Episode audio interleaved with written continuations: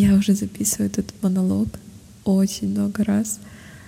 И каждый раз что-то удаляю, каждый раз что-то перезаписываю, потому что в голову лезут дурацкие мысли о том, что я что-то не так сказала. Но в этот раз я решила его перезаписать какие-то моменты окончательно, потому что поняла, что э, большую часть говорю от второго лица, говорю от нас. И я просто задумалась о том, что много кто не может испытывать а, такое состояние, как я. Конечно, у нас есть много похожих, аналогичных состояний, чувств, переживаний, но все-таки, как я думаю, будет правдивее говорить от первого лица, как я чувствую, и уже оставлять выбор за вами. Будет ли это вам откликаться или нет, будете ли вы примерять на себя такое же состояние, как у меня. Всем привет! Меня зовут Соня, и я хочу говорить. А, я очень часто веду какие-то внутренние диалоги сама с собой, и в какие-то моменты проскальзывала мысль о том, что я могу делиться мыслями и с э, другими людьми. Возможно, им это как-то откликнется и будет тоже интересно. И очень долго я вынашивала идею о том, что можно из этого что-то сотворить. Но не знала как. Потом появились и подкасты, и... А, господи, как он называется? Клабхаус.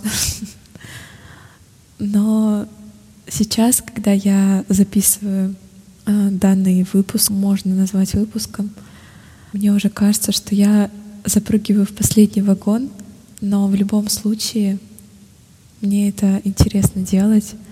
Мне интересно потом переслушать себя. Знаете, это как ты слышишь себя в видео и просто удивляешься самой себе этот голос, твой голос кажется тебе таким чужим и таким странным. И я подумала, что в этом в записывании э, подкаста, пусть будет, э, есть какая-то такая практика, практика сближения с собой. Я замечаю, что в жизни я часто бегу за каким-то результатом, преследую непонятные цели, которые даже вовсе не мои, как мне кажется. То есть я нахожусь в таком каком-то бешеном потоке информации, и все как будто давит, и в этом всем я понимаю, что я теряю себя, самого главного человека в моей жизни. И я помню, когда я один раз стала перед зеркалом и начала долго на себя смотреть. Мне как-то стало не по себе. И тогда я поняла, что я максимально забыла себя. Я максимально не хотела себя видеть. Максимально неприятно было на себя смотреть. И тогда были мысли о том, что вообще тогда я здесь делаю, раз я пугаю себя. Было очень тяжело принять очень больно. И поэтому я вам искренне советую сделать эту практику, посмотреть на себя осознанно, долго и просто сказать себе «Привет, давно не виделись». Как это было у меня. Да, это было странно. Со стороны может показаться очень странным.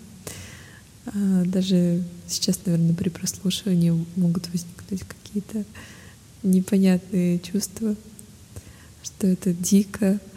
Просто попробуйте, просто just for fun. А, и если что-то получится, то это будет очень круто. Это будет такой шажочек к себе, и это на самом деле очень важно. И, в принципе, все мои мысли, они будут прикованы к теме, к теме себя, к теме принятия себя, любви к себе. Сейчас э, кто-то вздрогнул на э, этом словосочетании. Потому что на самом деле вокруг э, этого сейчас очень много шумихи, но, как мне кажется, а, кто-то воспринимает это, эту любовь к себе как что-то купить себе там что-то дорогое, а, наполнить себе ванну, намать себя кремом, ну и вот ты сидишь и любишь себя. А я хочу совсем сказать про другое. Хочу, наверное, больше сказать о принятии себя, а о принятии своих увлечений, своих истинных интересов, своих истинных чувств.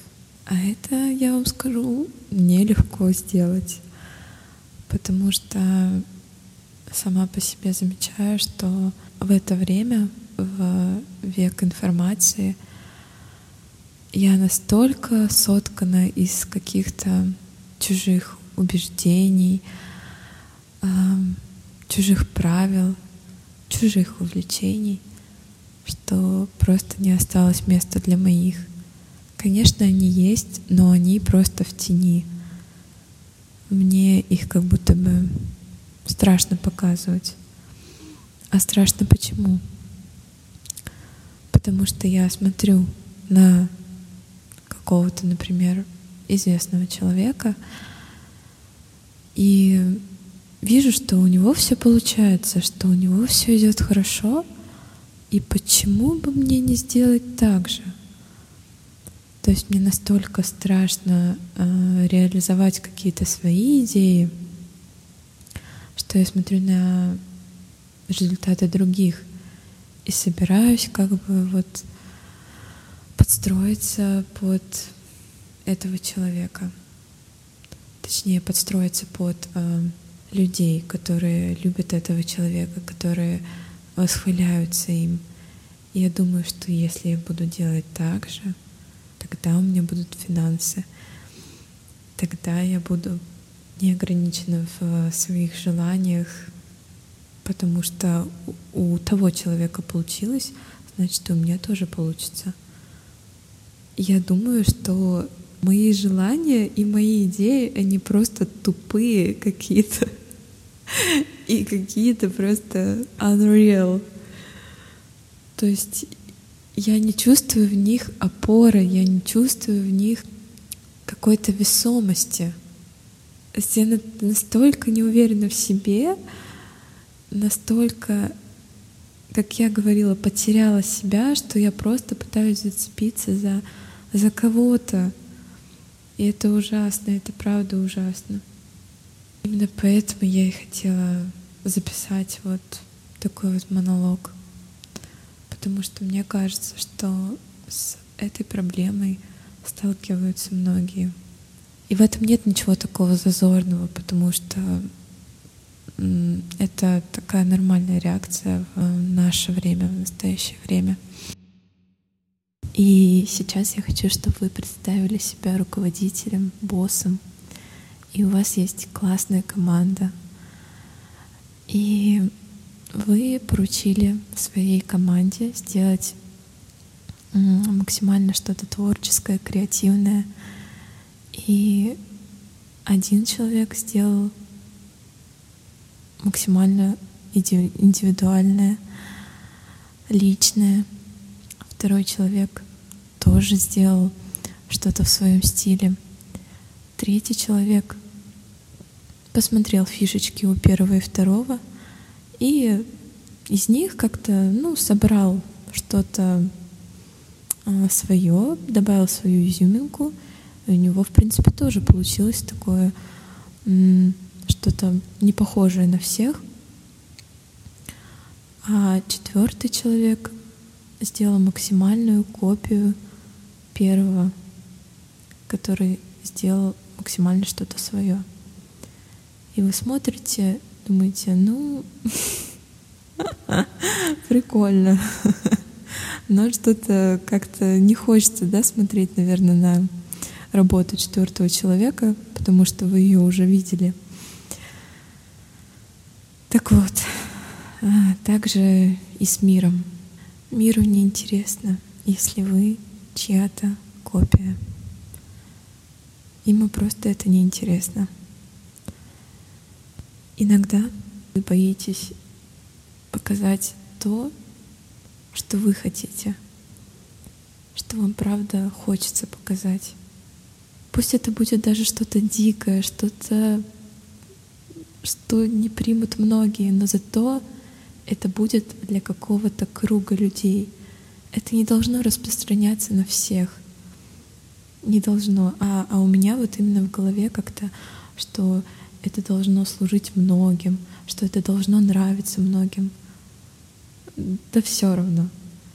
Пусть это будет для ограниченного круга людей, но это будет ваше. Это будет ваше собственное. И, и это круто, блин. Это ли не счастье, когда вы делаете то, что по вашей душе, это вообще просто прелестно и чудесно. И это не выразить словами. Тогда и вы в хорошем, прекрасном настроении, и мир это чувствует.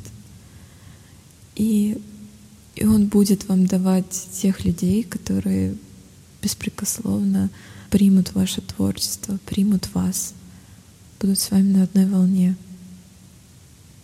Пусть это будет не 10 тысяч человек, не миллион, но люди будут, это точно. И они будут ценить вас по достоинству. Поэтому хочу сказать вам, берегите свои фишечки, которые вы распознали у себя.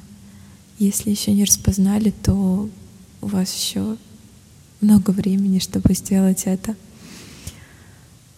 Просто отвлекитесь от чужих интересов, от э, чужих увлечений и начните быть собой.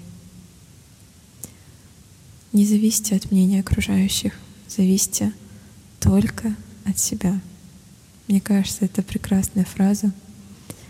Зависит только от себя.